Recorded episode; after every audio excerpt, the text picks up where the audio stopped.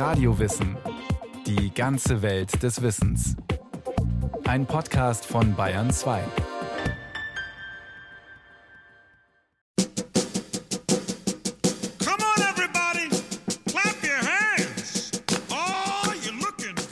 Januar 1962. Ein neuer Sound weht durch West-Berlin und ein neuer Tanzstil.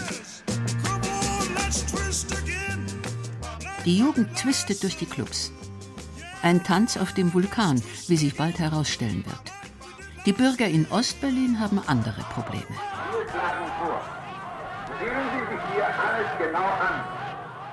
Der eiserne Vorhang ist geschlossen, die letzte Lücke zwischen West und Ost mit Mauer und Stacheldraht abgeriegelt. Die ganze Welt schaut voll Sorge auf Berlin.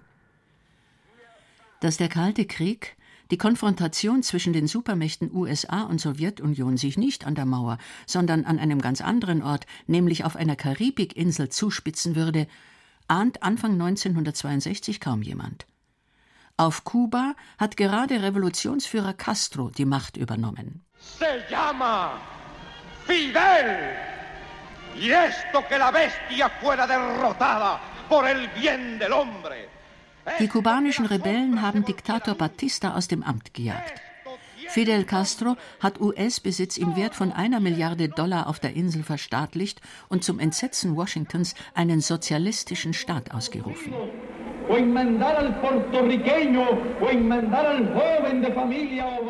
Im Februar 1962 verhängen die USA ein totales Handelsembargo gegen Kuba. Ein Embargo, das bis heute jede eigenständige wirtschaftliche Entwicklung der Insel verhindert und bis heute das kubanische Selbstverständnis prägt, wie man es in Liedern wie diesem von Carlos Puebla hören kann. Qué pena, señor, qué pena, qué bruto por lo que veo cuando al criminal bloqueo le ha llamado cuarentena. Unzählige Male versucht der US-Geheimdienst CIA Fidel Castro zu ermorden, ohne Erfolg. Eine von den USA gesteuerte Invasion Kubas durch eine Truppe von Exilkubanern in der berühmten Schweinebucht scheitert kläglich was für Washington besonders peinlich ist, weil am Ende jeder weiß, dass de facto die USA hinter der angeblichen kubanischen Konterrevolution stehen. Revolutionsführer Fidel Castro, ursprünglich ein Feind aller Fremdeinflüsse auf Kuba, wirft sich daraufhin der Sowjetunion in die Arme.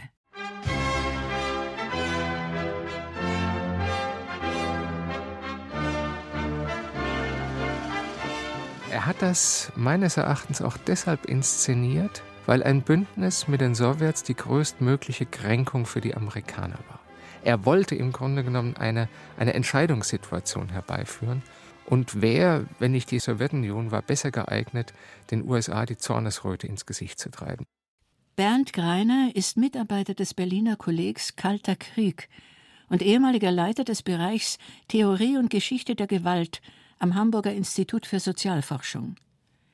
Greiner zeigt in seinem Buch über die Kuba-Krise, wie Fidel Castro mit seiner Annäherung an die Sowjetunion den Boden für den ersten großen Stellvertreterkonflikt der Supermächte bereitet hat und wie dieser Konflikt im Jahre 1962 um ein Haar in den Atomkrieg geführt hätte. Castro war in erster Linie ein glühender Nationalist. Er wollte mit seinem Kuba eine für den Rest Lateinamerikas, wenn nicht gleich der dritten Welt, vorbildgebende Gesellschaft aufbauen. Und das zeigt bereits, dass er auch in gewisser Weise zum Größenwahn neigte. Eine Gefahr, die der damalige sowjetische Regierungschef Nikita Khrushchev zunächst nicht erkennt. 1962 liegt die Sowjetunion im atomaren Wettrüsten weit hinter den USA zurück. Khrushchev will deshalb neue Fakten schaffen in einer Nacht- und Nebelaktion, getarnt als sowjetische Landwirtschaftsmission, soll Kuba in eine sozialistische Atomfestung verwandelt werden. Dutzende Startrampen für SS-4 und SS-5 Mittelstreckenraketen, jede ein Vielfaches stärker als die Atombombe von Hiroshima, sollen auf der Insel und damit im Hinterhof der USA versteckt werden. Die kubanische Führung ist völlig überrascht von diesem Vorschlag. Dann aber lässt man sich schnell überreden, wie Fidel Castro selbst Jahre später erzählt. No nos gustaba mucho la idea de la, de la presencia de los proyectiles aquí, ni de. Uns hatte die Idee, Raketen und russische Truppen auf Kuba zu stationieren, anfänglich nicht sehr gefallen, weil es dem Image unserer Revolution tatsächlich eher abträglich war. Aber auf der anderen Seite sagten wir uns, dass wenn die Sowjets bereit sind, für uns zu kämpfen, wäre es von uns unmoralisch und feige, die Stationierung abzulehnen, welche dem Kampf gegen den Imperialismus dient und das Kräfteverhältnis verbessert für die Sowjetunion und das sozialistische Lager. Rätselhaft ist aus heutiger Sicht, weshalb niemand damit rechnet, dass der US-Geheimdienst dieses gigantische Projekt entdecken könnte. Schließlich landen wochenlang sowjetische Transportschiffe auf Kuba. Lastwagenkolonnen, getarnt als sowjetische Landwirtschaftsdelegation, bewegen die gefährliche Fracht über die Insel. Khrushchev hat sich in einer Fantasiewelt eingerichtet. Zunächst einmal war er der Meinung, die Amerikaner würden das nicht bemerken. Sein politisches Kalkül war, dass er die Amerikaner nach der Zwischenwahl im November 1962 auf kaltem Fuß erwischt und dass der Druck des Wahlkampfes dann aus Washington weg ist und Kennedy nicht mehr zu Überreaktionen neigen wird. Am 14. Oktober 1962 fliegt ein US-Spionageflugzeug über Kuba an Bord eine 90 mm Spezialkamera, die Fotos mit zurück nach Washington bringt, die das Weiße Haus in hellen Aufruhr versetzen. Klar erkennbar darauf die sowjetischen Raketenbasen. Als Präsident Kennedy am 16. Oktober 1962 die Nachricht erhält, ruft er sofort seinen Bruder Robert an, den Justizminister, und beruft eine Sitzung des Krisenstabs ein. Das Executive Committee, kurz EXCOM, darin Minister, Militärs, Russland-Experten und Geheimdienstler. Täglich kommen die EXCOM-Mitglieder während der Kuba-Krise zusammen. Was die Mitglieder nicht wissen, Kennedy nimmt die Sitzungen heimlich auf. Er hat einen Knopf unter seinem Tisch installiert, mit dem er nach Belieben das Tonband in Gang setzen kann. 1997 werden diese sogenannten Kennedy Tapes veröffentlicht. Trotz der schlechten Qualität wertvolles Material für Historiker.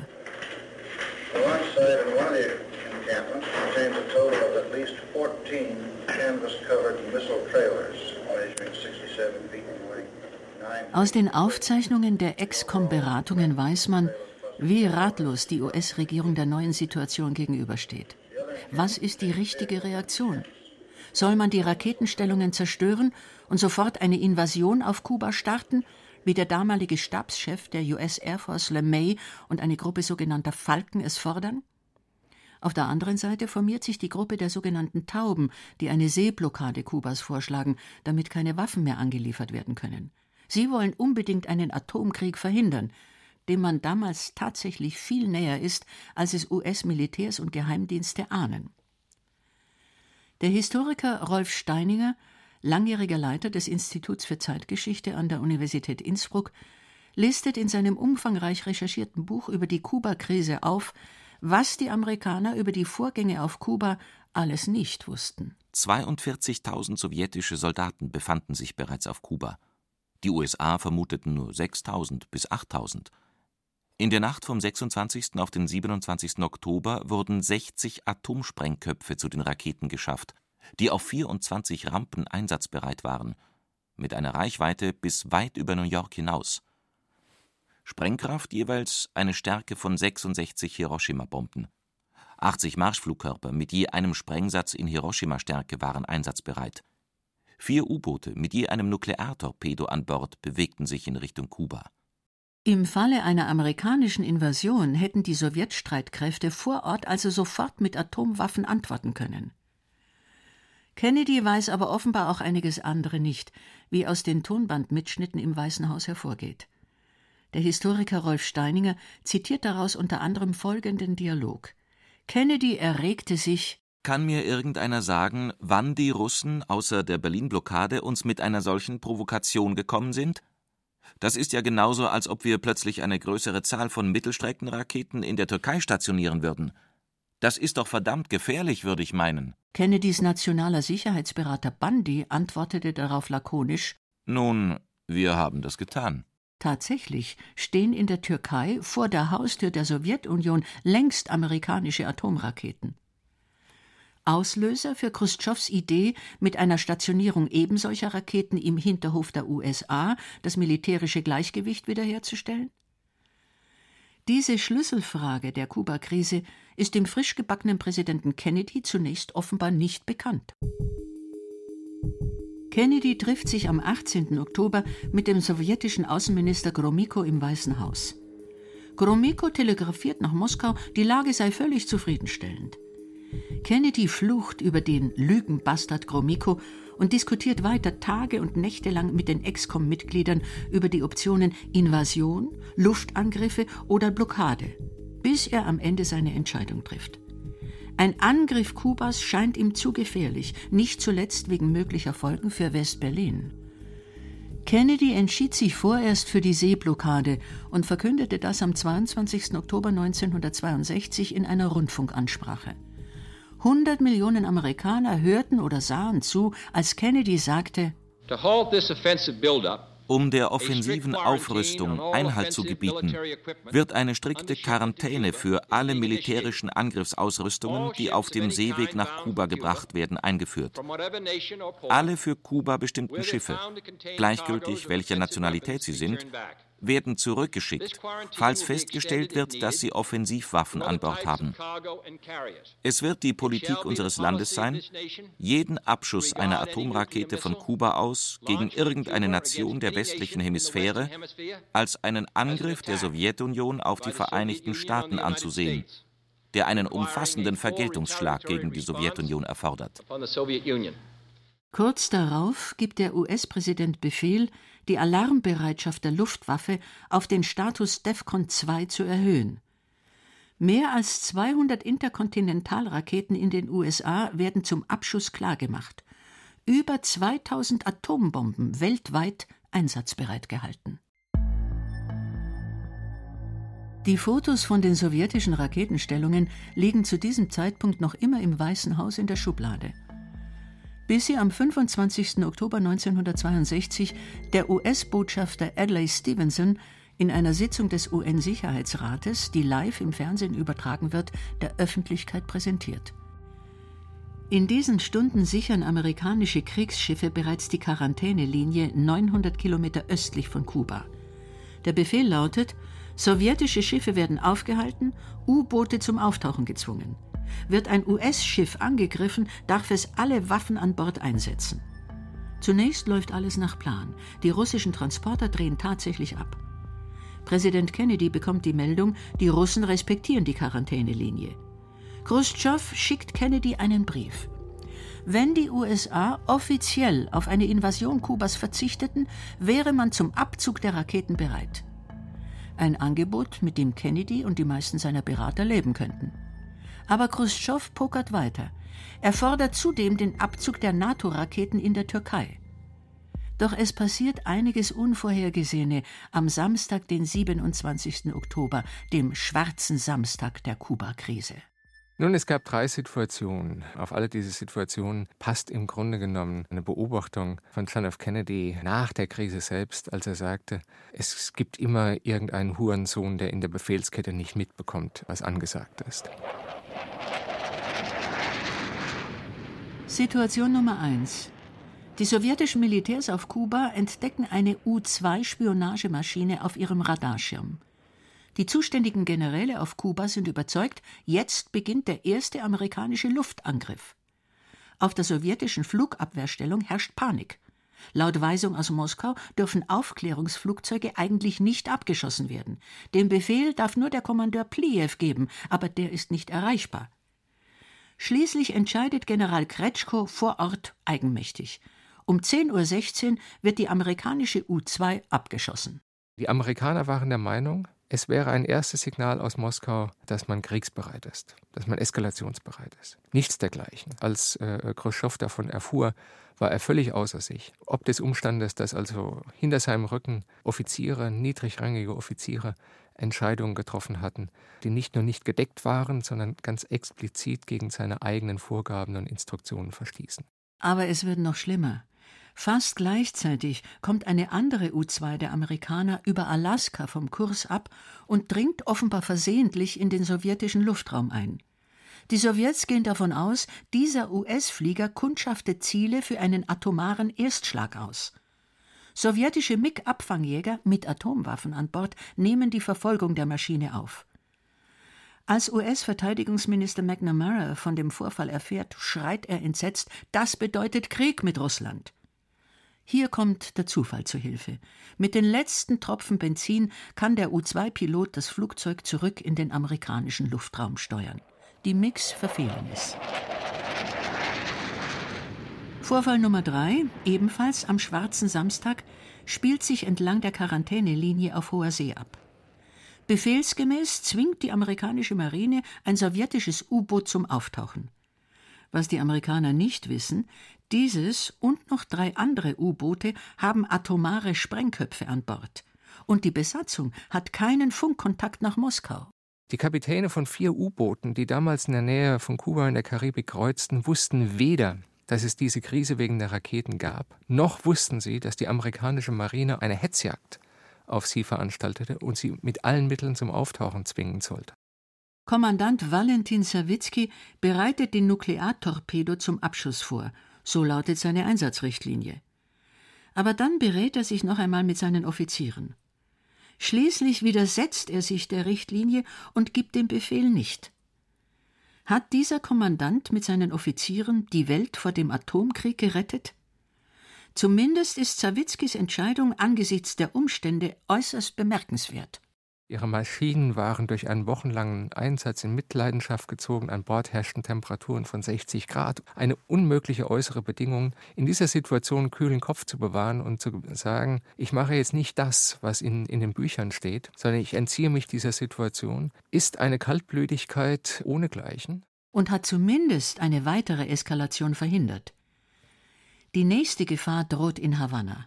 Dort verliert Revolutionsführer Castro unter dem Druck der Ereignisse die Nerven.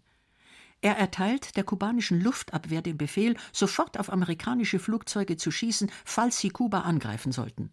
Und damit rechnet Castro jeden Moment. Hochnervös rast er ins Haus des sowjetischen Botschafters Alexei, der ihn der Überlieferung zufolge mit reichlich Würstchen und Bier ruhig zu stellen versucht. Castro beginnt in wirrer Verfassung ein Telegramm an Chruschtschow zu diktieren, dessen Text er immer wieder ändert.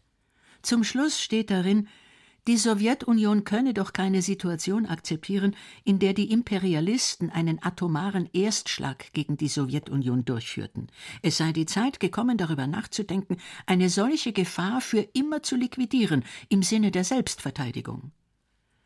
Auf dem Höhepunkt der Krise hat also Castro selbst einen nuklearen Erstschlag ernsthaft in Erwägung gezogen. Khrushchev war hell entsetzt über diesen Brief. Er hat im kleineren Kreis gesagt, der ist wahnsinnig geworden, der läuft völlig aus dem Ruder. Wir müssen hier auf die Bremse treten. Bremsen wollen jetzt beide Seiten, Moskau und Washington. Aber die Kommunikationswege sind lang. Kennedy und sein Beraterstab schreiben im Eiltempo einen Brief an Khrushchev. Kernaussage Invasionsverzicht gegen Abzug der sowjetischen Raketen ist akzeptiert. Dann aber trifft Kennedy noch eine Geheimabsprache mit seinem Bruder Robert und dem allerengsten Führungszirkel, vorbei an der Falkenfraktion im Excom. Bei der Übergabe des Briefes soll Robert Kennedy dem Botschafter Dobrinin zusätzlich mündlich zusagen, dass auch die US-Raketen in der Türkei abgezogen werden. Ein Versprechen, das über zwei Jahrzehnte geheim gehalten wird und nach seinem Bekanntwerden viel Stoff für die Historiker liefert. Es ist lange Zeit behauptet worden, dass die Krise gelöst wurde, weil John F. Kennedy über Mittelsmänner Moskau signalisierte, im Zweifel sind wir auch bereit, unsere Raketen aus der Türkei zurückzuziehen. Wir wissen mittlerweile, dass diese Botschaft für den Entscheidungsprozess in Moskau überhaupt keine Rolle spielte. Khrushchev ist die Sache nämlich längst zu heiß geworden. Ein Nicht-Interventionsversprechen Washingtons hätte ihm Vorlauf genügt. Genauso wie Kennedy will er nur noch zwei Dinge: den Krieg verhindern und sein Gesicht wahren, was am Ende auch gelingt. Am 28. Oktober verkündet Radio Moskau, dass die sowjetische Regierung den Abzug der Raketen auf Kuba angeordnet hat. So nah wie in diesen dramatischen Tagen im Oktober 1962 wird die Welt dem Atomkrieg nie wiederkommen. Als die viel zitierte Wende im Kalten Krieg betrachten Forscher wie Bernd Greiner die Kuba-Krise trotzdem nur bedingt. Es war eine Wende insofern, als nach der Kuba-Krise die beiden Hegemonialmächte nie wieder direkt aufeinander losgegangen sind. Aber auf der anderen Seite war diese Kuba-Krise eine Art Brandbeschleuniger für den Kalten Krieg. Denn jetzt beginnt die Zeit der Stellvertreterkriege, Vietnam, Afghanistan und die Zeit des Rüstungswahnsinns. Die Sowjetunion ist fest entschlossen, mit den USA militärisch gleichzuziehen und rüstet massiv auf. Fidel Castro indes wird durch die Kuba-Krise tatsächlich zum Global Player. Er schickt Truppen in die dritte Welt und hat mit der Sowjetunion einen treuen Verbündeten. Zumindest solange es die Sowjetunion gibt. Nach dem Zusammenbruch der Sowjetunion bleibt den Kubanern nur das Handelsembargo der USA, das bis heute besteht. Die Bevölkerung versinkt immer mehr im Elend. Und Stimmen wie diese hört man nur noch selten. Viva la Revolución Cubana! Viva!